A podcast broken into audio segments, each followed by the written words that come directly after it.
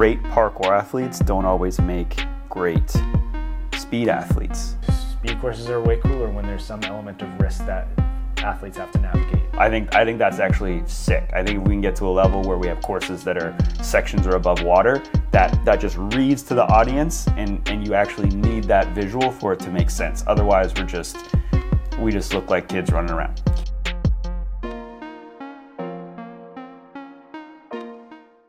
So I know we're way past New Year's right now, but there is kind of a resolution behavior that I'm trying to adapt. I haven't quite figured out where to do it. I do I do actually think the best way to start a new behavior is just get in like it doesn't matter if you're too busy, just get started on it because if you do it at the ideal time it's probably not going to stick anyways, but the behavior I'm trying to start is I'm trying to watch more parkour content on YouTube. Mm, yes, yes. Trying to watch the vlogs, trying to check out the podcasts and things. consume the media. Yes. Be a consumer, stay in the know, watch all the stuff that uh, Does that include about. Instagram? No, it doesn't include Instagram because that's just short form. Actually, I think my Instagram consumption is is getting less and less. Mm. And Uh, The same, same for me, at least for parkour Yeah. content on Instagram. quick little side tangent with that. Yeah. One thing with Instagram is is I'll turn it on, you know, in the morning usually and kind of do a quick check through. I actually feel like that's when people post the bangers because I think they're smart about it. I think they post usually like East Coast or West Coast North American morning time is or at least that's when they hit my feed. So Yeah. so that's becoming I think the most valuable time for me to be on Instagram. And then I feel like I don't need to check it later because if I check it later, I'm just scrolling through and then I'm getting ads or stuff that I'm not following anyways. So one maybe one check a day, see who's done some incredible stuff and then And then move on with your life. yeah. um, but I am trying to uh, pick a day or, or a collection of days where I, I watch watch some YouTube content, watch some vlogs and Okay. stuff. And recently, uh, and both of us have watched it, is a, a Team Fat vlog, which I admitted to on a previous episode I'd been sleeping on. Yeah. And they do actually quite a good job with their their vlogs. I enjoyed this one. It, it was a, speed course. The production quality is like improved substantially since the last time I watched. Since last time you watched. Okay, cool. Um, so this was a speed theme. Um, Orlando seems to be the one who always wins. So here's so I just want to pose a question. Do you think that Orlando is the fastest speed athlete in the world?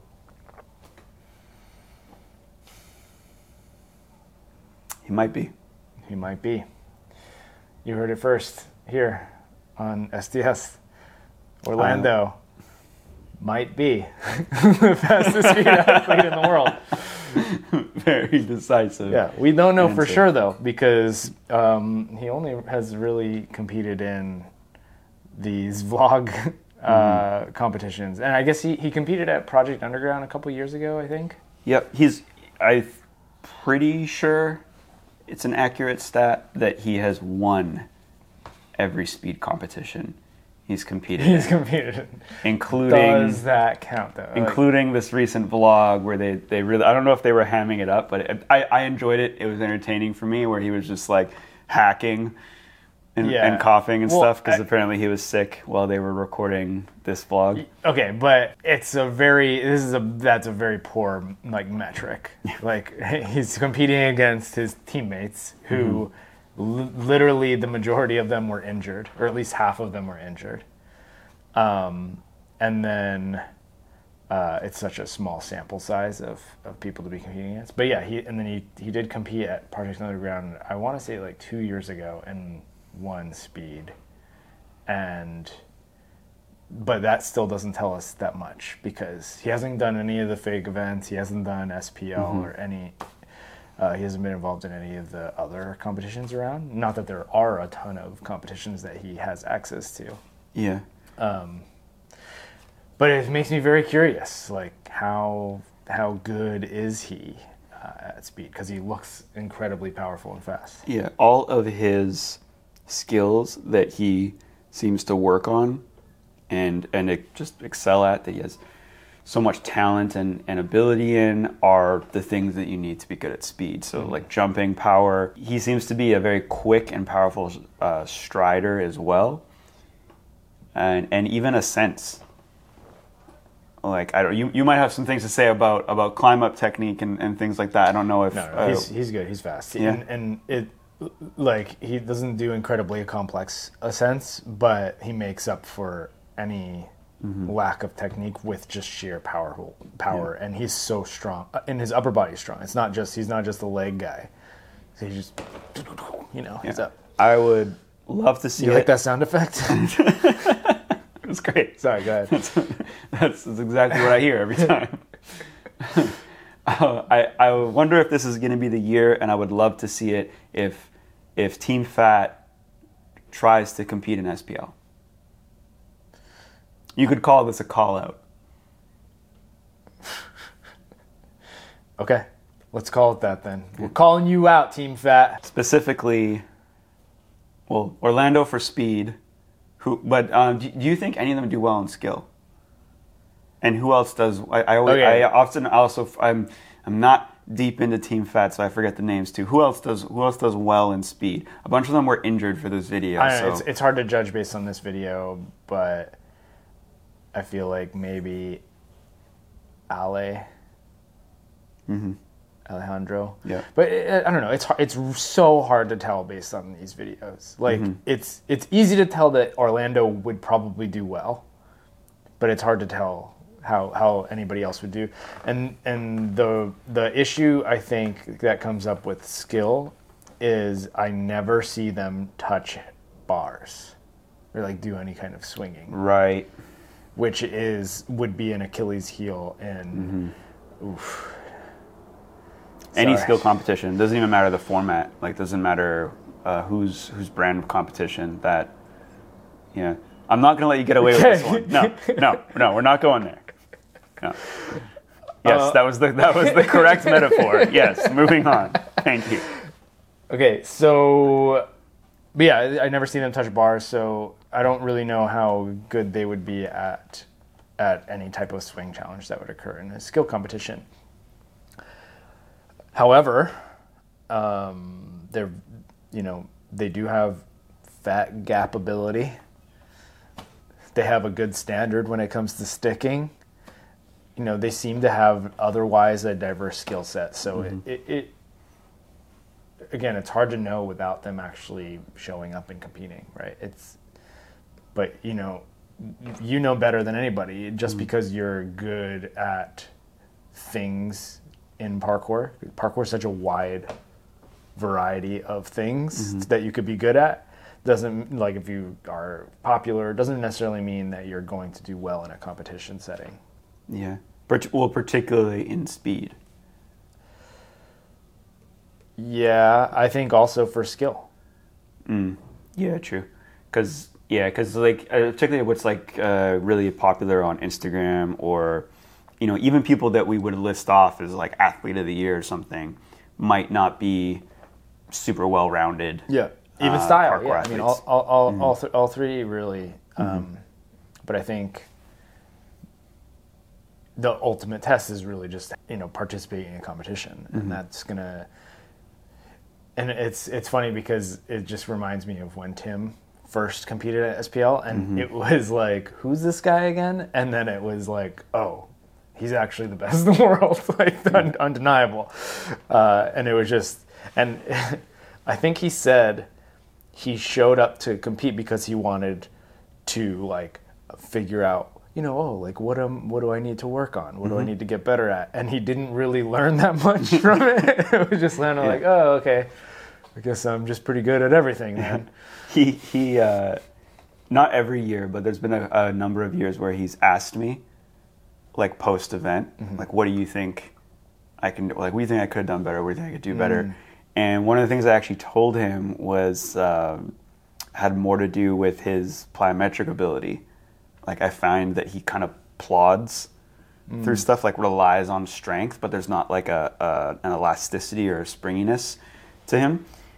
And coincidentally, he's now like for the last year dipped into plyometrics, got a ton of benefit from it, and is now promoting a program with Kim Watson. So good for you, Tim. He actually he actually did a story where he went into a little bit about how he felt like he relied too much on strength training Mm-hmm. to get better at parkour, and then kind of found the limit of that, and then it's like I should have started plyometrics earlier. Yeah.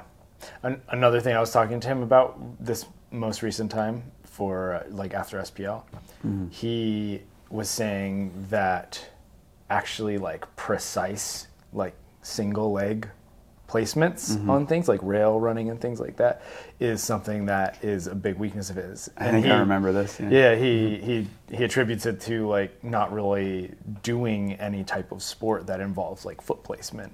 For instance, soccer or uh, football, as they call, as they call it. Uh, which which is was an interesting perspective because because well in parkour we put a high emphasis on foot placement, but you did gymnastics. Gymnastics doesn't necessarily like you don't not really necessarily landing on things and precisely unless you're doing beam and you're a, you're a woman. Um, you're not going to be exposed to that type of Yeah. action, uh, which I found very interesting. But anyway, we, we should stop talking about Tim because Yeah. we're talking about speed today. We are talking about speed today. And uh, Tim actually did try to compete in speed. Uh, I think at least one year. At SPL, Mm-hmm. I He he tried to do he did uh, on sites years ago. It might have been his first. okay. Might have been his first event. I, I recall that he's competed in it elsewhere, but I, I, I guess it wasn't very memorable. Is what you're getting. to. Well, he I guess he did discover something that he needs to work on, uh, but then decided not to. um, yeah, Tim, I wouldn't wouldn't describe as a speed athlete, but he's very good everywhere else. Yeah. And this is one of the topics that we wanted to get into today is great parkour athletes don't always make great speed athletes. It's like this area competition. It's one of the, is it not the oldest type of parkour competition? Like officially and unofficially? Cuz you you had an article on this back in Yeah. the day you did some research on. It- so there were some very old like speed course competitions mm-hmm. that happened. I, they might have happened in tandem with a style event, but I'm a little bit rusty on my history of com- parkour competition these days. All about moving forward. um, but yeah, I mean, it, it's the oldest idea of what makes parkour, yeah, which is like A to B as fast as you can. Also, back in the day, I think I think it was just an easier pill to swallow in terms of competition is is speed competitions. Like, oh, of course, like that just makes sense.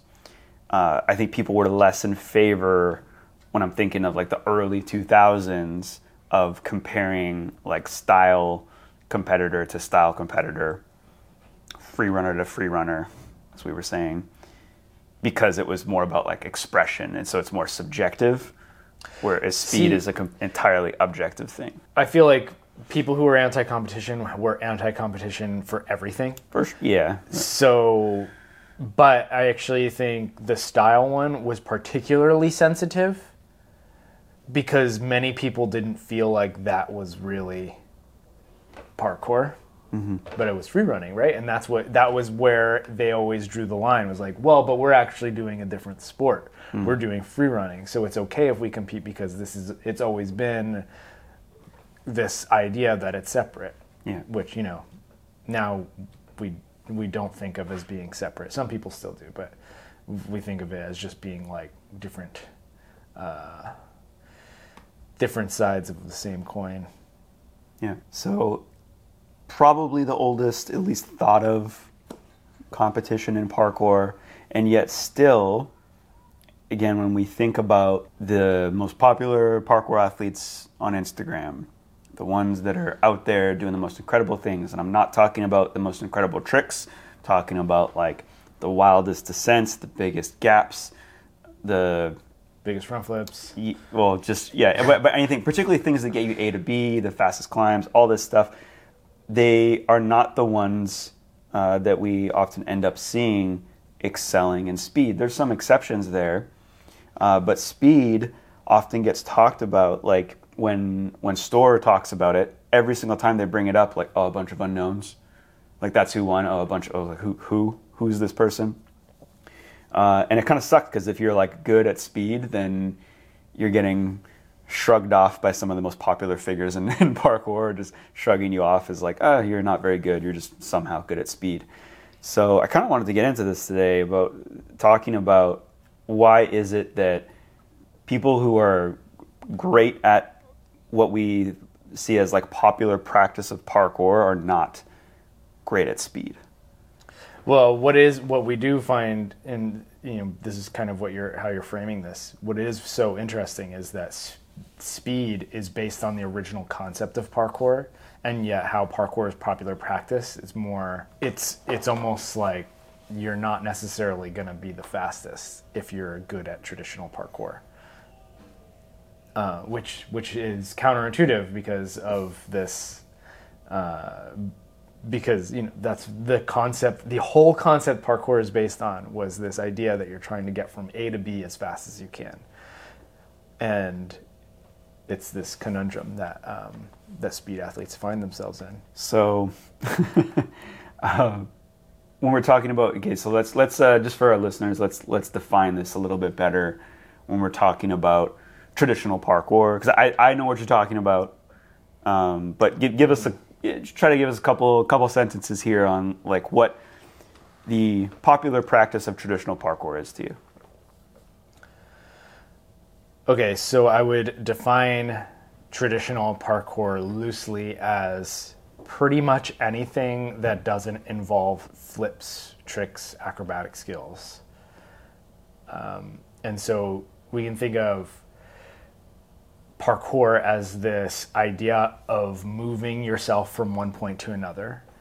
And there are a base set of uh, skills and abilities that we try to develop to get better at moving ourselves from one point to another. And so, of course, we have like walking and running, which we're not usually actively impro- trying to improve on in parkour, but other things like jumping, climbing, swinging, vaulting, rolling, um, and everything that kind of involves the connections between those things. Um, that's how I would define traditional parkour. Uh, it's developing your locomotor abilities, which just literally means your ability to move yourself from one point to another. And so, what falls into that category? Well, any type of vault does, any type of swing does, any variation on climbing, whether you're dynoing, you're doing a climb up, you're doing a cat back, which is also falls into the category of jumping. So you're jumping running jumps, standing jumps, anything that would get you across a gap, uh, clear a puddle on the floor, right? These are all, this is parkour concepts. Uh, now, does flips fall into that category? It could. You know, if you're diving front flip out of a second story window, that would definitely be the fastest and most efficient way to get to the ground, right? Um, but that's how generally how traditional parkour is defined.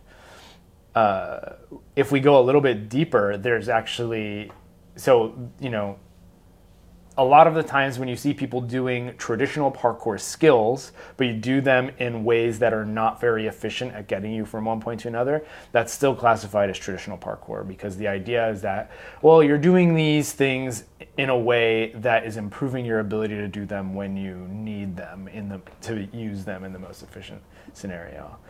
Do most people practice for the real life scenario of running away from a dog or trying to get away from a fire or save a cat from a tree? Probably not. In fact, most of the time we practice this because it's just an enjoyable activity that involves risk and challenge and trying to improve ourselves. Uh, that's you know the general idea of what traditional parkour is, and that's more than a few sentences. Yeah, I, I, I think I'd agree with that. Uh, one one idea that I would add to that um, that is kind of become like a simple sort of division for me because this comes up a lot, and this is going off of the speed subject. and into skill, but but people will ask us like why we don't why aren't we doing like flip prees and skills or would we ever do flip prees? So skill for SPL is traditional parkour. And for me, traditional parkour it, are movements, and you kind of explain this in one way, but it's movements that could have a scenario where like you had to do them. So I can think of like a lache. All right, there's a bar. It's really high up. There's two points. Like you, you find one of these somewhere in the world. You know, it'll be very exciting if you ever find one, right? Because you're like, finally, I can use this, right? That was um, like part of my video project. Anytime I found like uh, there was one thing where I did like a there's a double step vault, and I felt like this was like the right application of a double step double step vault because I had to. I'm not going to just go drop from this whole height. I'm going to use two of them, right? Probably could have been a different technique I used, but it was it was quite appropriate, right?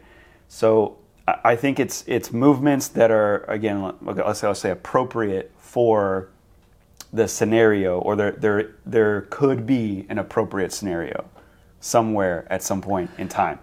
And so, and so I would actually include front flips in there. Front flips are like a trickier one where you said, yeah, like uh, a small enough window that's high enough, like you're gonna have to, unless you can pike jump really well, which no one trains, but like you could like, you know, squeeze through. I think there's a way. very strong argument to be made that front flip will be less impact than just Oh. a, a standard. I, I would agree, yeah. Standard drop. So so that's that's kind of like the only flip I'd include. I wouldn't include 360 pre's because there there could potentially be a reason why you would need to turn 180 degrees. I can't see a scenario where it would be appropriate to do a full 360 degree turn to clear a gap.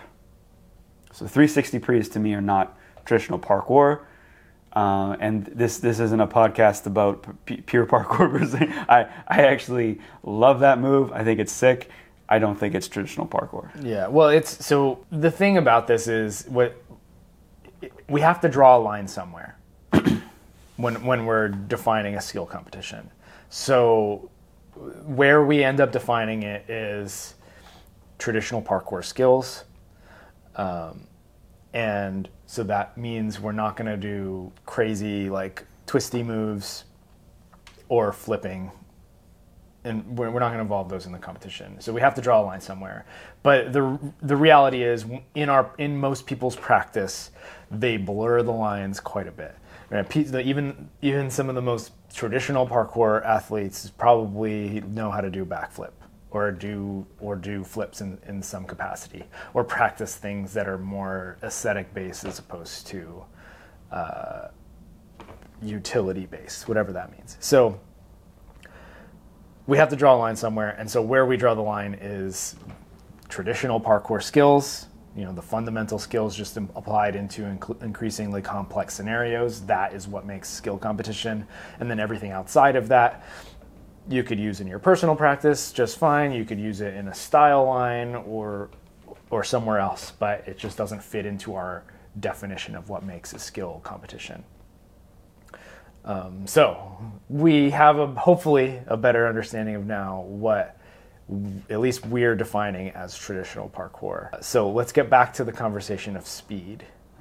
And so why is it that you think cuz cuz this is something that you've brought up which is that you don't believe that or it's just it's more rare to have somebody who is good at traditional parkour and they're it's more rare to have somebody who is good at traditional parkour win speed events or be a good speed parkour athlete. Why do you think that is?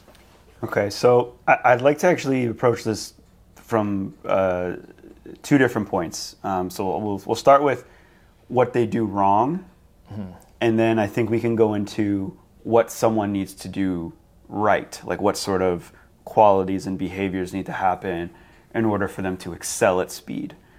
So I think what often the biggest one that that I see an error with with people that are great at parkour, and this this was actually on full display when we were in Belgium last year, because there were so many guys that are so good that were competing, and we're we're doing like all the events. They were doing speed, skill, and style. Some of them, they will use traditional parkour moves when they are clearly not the fastest way to go. It's just a clearly bad choice to use. So, an example of this an underbar.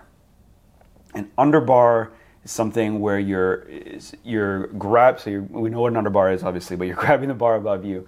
But what's happening is it's slower than actually jumping through a space almost every time or even vaulting through because the fact that you're grabbing the bar and then you're having to pull it all the way behind you it actually increases the amount of time the athlete has in the air another example would be overuse of kong vaults instead of speed or step vaults um, I don't I don't have like a full like list in my head, but those Yeah. are like two that kind of like stand out to me. I've even I even saw like a Shoulder rolls.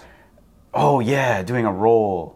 Um, If you can avoid rolling, yeah, unless it's like through the finish, you should always, pretty much always avoid a roll in a speed course competition. A roll is extremely slow Yeah. relative to other other skills. yeah. So so what other errors do you think? Again, people that are because I think a lot of it is just a lack of experience there too, Mm-hmm. where they're they've never trained a speed course. Like there's a difference. I think it's actually still quite popular to put together a, se- a sequence of moves and then try to improve how fast you can put them together, right? Whether that's a freestyle line, whether that's you know like hitting a a, a, a faster cadence or like a, a um, Flow. or, or, or flow. Well, like because like you can you can connect things and flow, but it can be really slow. And I always feel like the that there's a a variable of speed that that needs to be included. Like when I think of like the flow greats, when I think of something like someone like Foski, like he's fast. Like all of his connections are super fast. Yeah, but he's not likely to do well in a speed course competition. Yeah, maybe not because because he, might start doing reverse vaults and kongs and things. Well, it's just well, he what what his skill set is made up of is vaulting. When generally speaking, you should do your best to stay only on your feet, except for when you hit scenarios where you can't use your feet. So so striding and striding powerfully is going to be your best fastest way across most structures.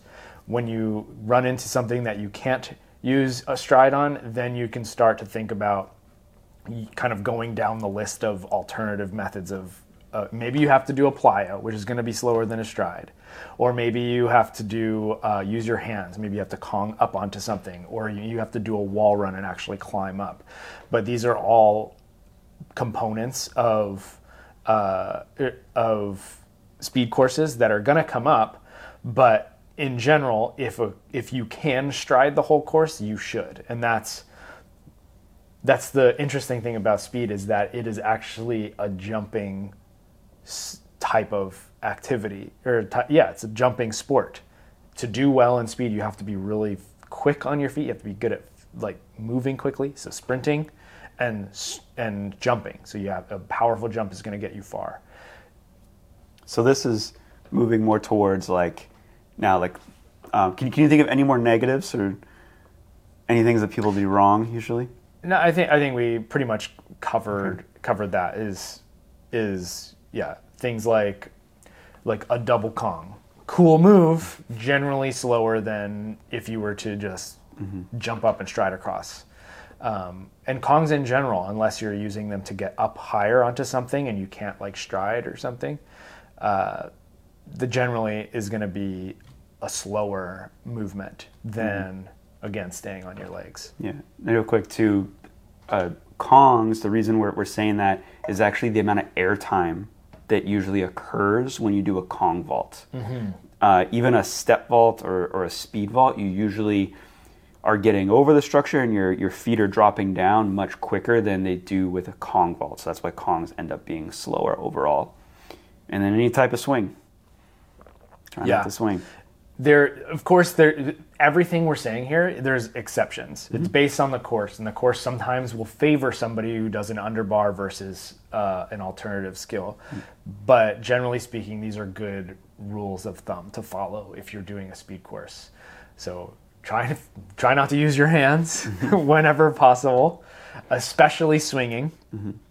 Um, and uh, yeah, do your best to stride. But yeah, go ahead. I was going to say this actually reminds me of a story uh, of someone who was not a speed athlete who came from Origins, and we were doing an event uh, which was actually the first titled West Coast Parkour Championships. And this was in Seattle, and it was an outdoor competition. So much about that competition was ahead of its time, by the way, because it was an outdoor spot modified speed course. Uh, and we ended up actually having a course that was, I, I felt was really cool for the time. And we were never able to repeat it. And as a matter of fact, the, the location doesn't exist anymore, it's rubble. Anyways, what happened was Lucas Othmer was competing at this event, and he asked us pre-event, like for any t- like anything, any tips, and we're like, we can't give you any details about what to do, Lucas is was a great jumper. He had great strides, and so our advice was try not to use your hands. try to do and he podiumed. He po- this is this was a and he's a, he's a style athlete Yeah. like pri- primarily, especially at the time, he wasn't doing actually that much parkour, but it was just, and it was just try not to use your hands, and, it, mm-hmm. and it worked. And we just saw like you know everyone that he was against was using their hands, Yeah. because they were less less experienced, right? But that one piece of advice for, for Well- most people getting into speed competitions is huge. Well, it's so interesting because speed speed is the is this weird weird scenario where it's actual testing ground for what techniques actually work. And as parkour athletes, we go through this whole uh, you know experience of teaching ourselves or learning how to do all these skills. And then when it comes down to, all right, well, our goal is to go from here to there as fast as possible, our tendency is to want to use the skills we know how to do. And it's like, oh, this will be flowy. This will, you know, this will connect really well to this. It'll feel nice. And it'll feel nice, yeah. But that's not always what's going to be the fastest. It might feel good. It might be quote unquote efficient, like you can do it over a longer period of time. Um, like you won't fatigue your legs as much or something like that. But it's this it, speed courses are this weird, this interesting testing ground where like what techniques actually work to get you from one point to another fastest, and it's uh, uh, and it's always it's I think at least for me initially it was when the first couple speed course competitions I participated in it was kind of a surprise. It was like, oh, I did this big dive roll and I cleared over this whole thing, and it, it, why wasn't that very fast? and Justin Sweeney is here, just like he just ran across the whole thing. And it's like, man, that guy is so much faster than me. Why is it? And so it was like eye opening. And of course, that's like a that's a stupid example. I should have known that that was going to be slower, but I didn't. And I think a lot of people don't know that something is going to be slower because they have this preconceived idea based on what we've learned in parkour of what skills are going to uh, be fast because that's what parkour is. It's made up of all these different skills. But generally speaking, it doesn't work. or it doesn't always work. There's always exceptions. Yeah. So, one of the, and I think some people listening to this might be thinking about speed courses they are either make in their their gym programs, perhaps, or even events they've been to. Uh, but one thing that we don't do is we don't do any like floors lava sections on speed courses because that often opens up more traditional techniques. It's like Yeah. we're saying, oh, you can't, um, swings are slow. Well, if you tell the athletes that they can't go on top of the bars and that the floor is lava, then they have to swing. Okay, yes, that works. But the other, the other um, topic I wanted to get into next is um, is speed cool? Like, is it so? Because we we're going to continue to pursue it through SPL. We're going to continue to to push it as um, one of the competitive disciplines in parkour. Uh, but it is something that I think is if we look at our numbers too for like our viewership, it usually doesn't do particularly well. We got um, the you know Storror podcast where they're kind of it. I know I know Callum really likes it Like he, he really likes speed. He thinks it's really cool to watch. I, I happen to agree when I see like a, a, a certain speed line that's really high level. It's really cool to watch. But um, I guess the question is, is is speed cool? And if it's not a hip thing, what's stopping it from being that way, and and what can make it better?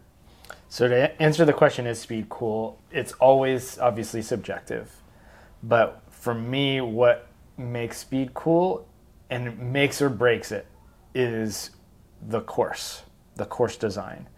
And I think we get a lot of positive praise for course design in SPL, but sometimes, we, yeah, well, but I was gonna say we really like.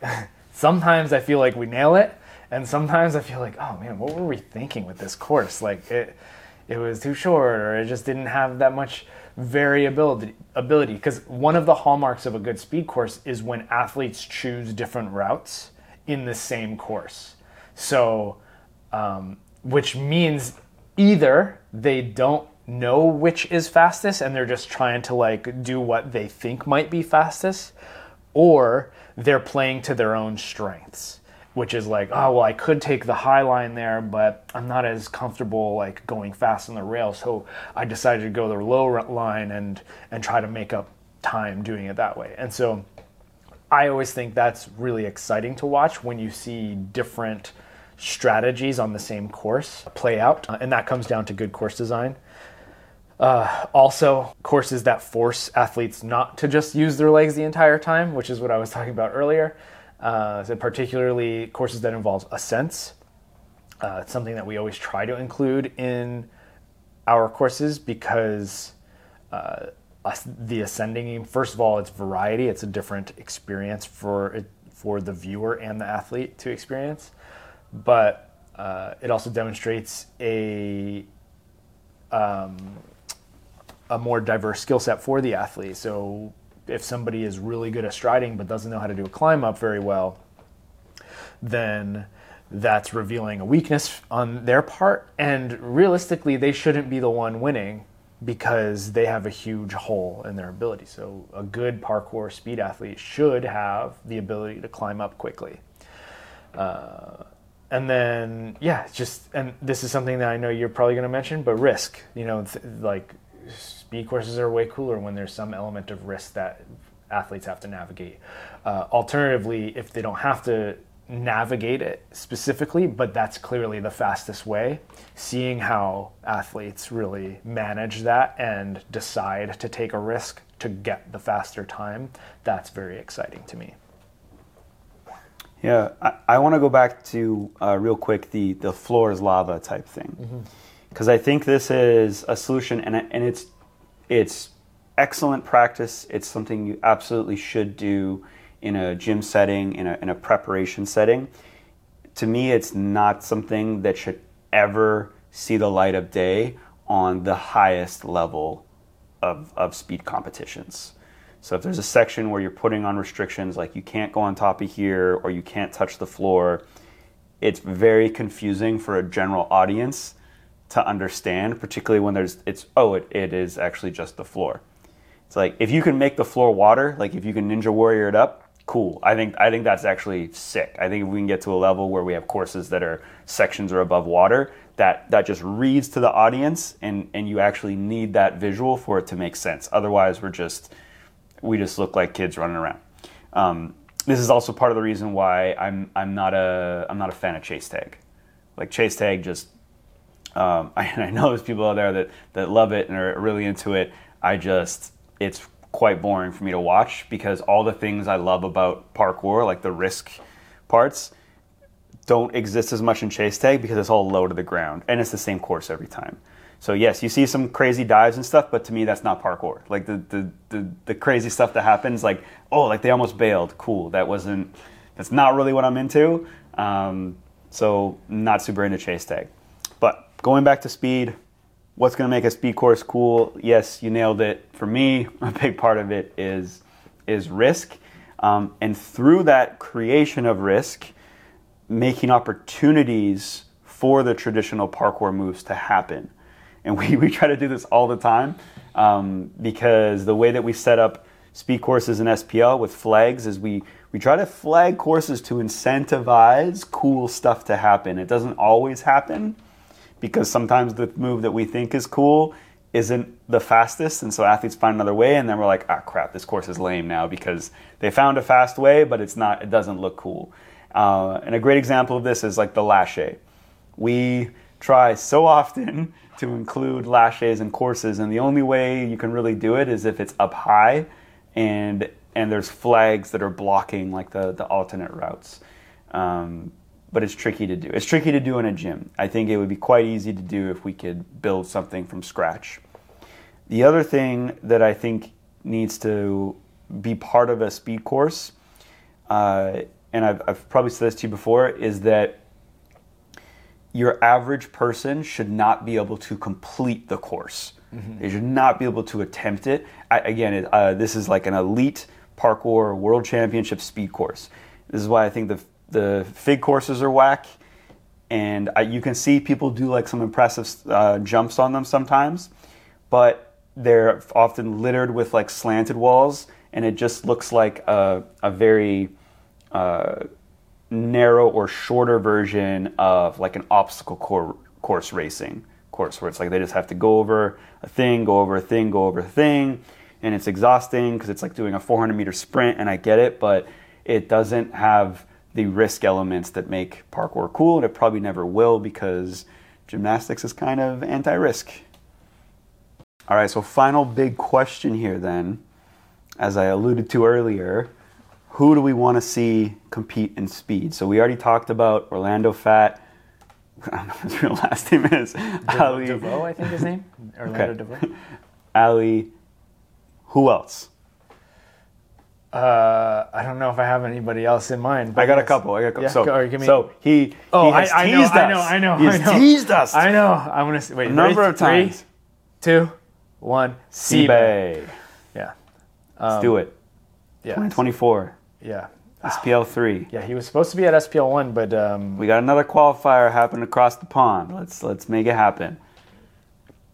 Um, yeah, so uh, yeah, see, I definitely want to see Seabay. Uh, I definitely want to see Orlando. Um, I actually want to go into uh, Thomas MPO. Okay. I don't know if we'll get that. I don't know if we'll, does does he do chase tag? Do you know? I have no idea. Okay. I don't I, follow it closely enough to know. Yeah, I don't. I don't know if we'll get that, but I just think because he's so powerful, um, and that's such a such when we talk about the greats, you know that that have that have. Uh, been like that the that had like multiple year reigns as as champions in speed. You know, Mich Mich Todorovic, uh, Joe Hendo, Dylan Baker, Brandon Douglas, like all really powerful guys. So that's always just like a stat that's going to be up there as mm-hmm. as uh, someone who. Do, I would love to see Mish again. oh yeah, yeah. yeah. I, I, think I think just just for the just just to see if he can do it um, he'd have, you know, he has like the the age and the lack of practice odds against him. But I would just, I would just love to see if he could just do it. He's so sick. Uh, I mean, we already saw him compete, but unfortunately, uh, he didn't compete last year because he had surgery on his ankle. But Brodie Pawson, mm-hmm. so I'd love to see him come back and and uh, I don't know if you know his training volume is still up or if he's planning to compete ever mm-hmm. again. Mm-hmm. But I'd love to see him compete yeah. again because he was also a powerful, mm-hmm. good at traditional parkour athlete. Mm-hmm. I already mentioned her, but Renee Dombly. Mm-hmm. The return. I don't know if we'll see it, but I, I just I, I always uh, I told her this like she's uh, I I recognize her as as a gamer, someone that doesn't appear, well, at least what she posts on Instagram doesn't always seem to be like the stuff like, you know, big things that are going to happen in a speed course or big skill challenges. Uh, I know she does include them in her regular training. I just don't know how interested she is, but she she turns it on, mm-hmm. right? Um, and she's extremely fit, and that that always plays to her advantage.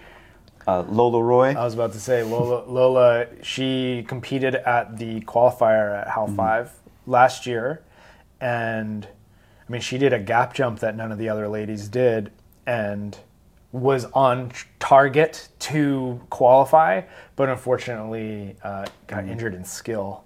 Uh, so she had to pull out of the competition. So we couldn't see her do, uh, you know, fully come like have her speed course competition come to fruition. So Yeah.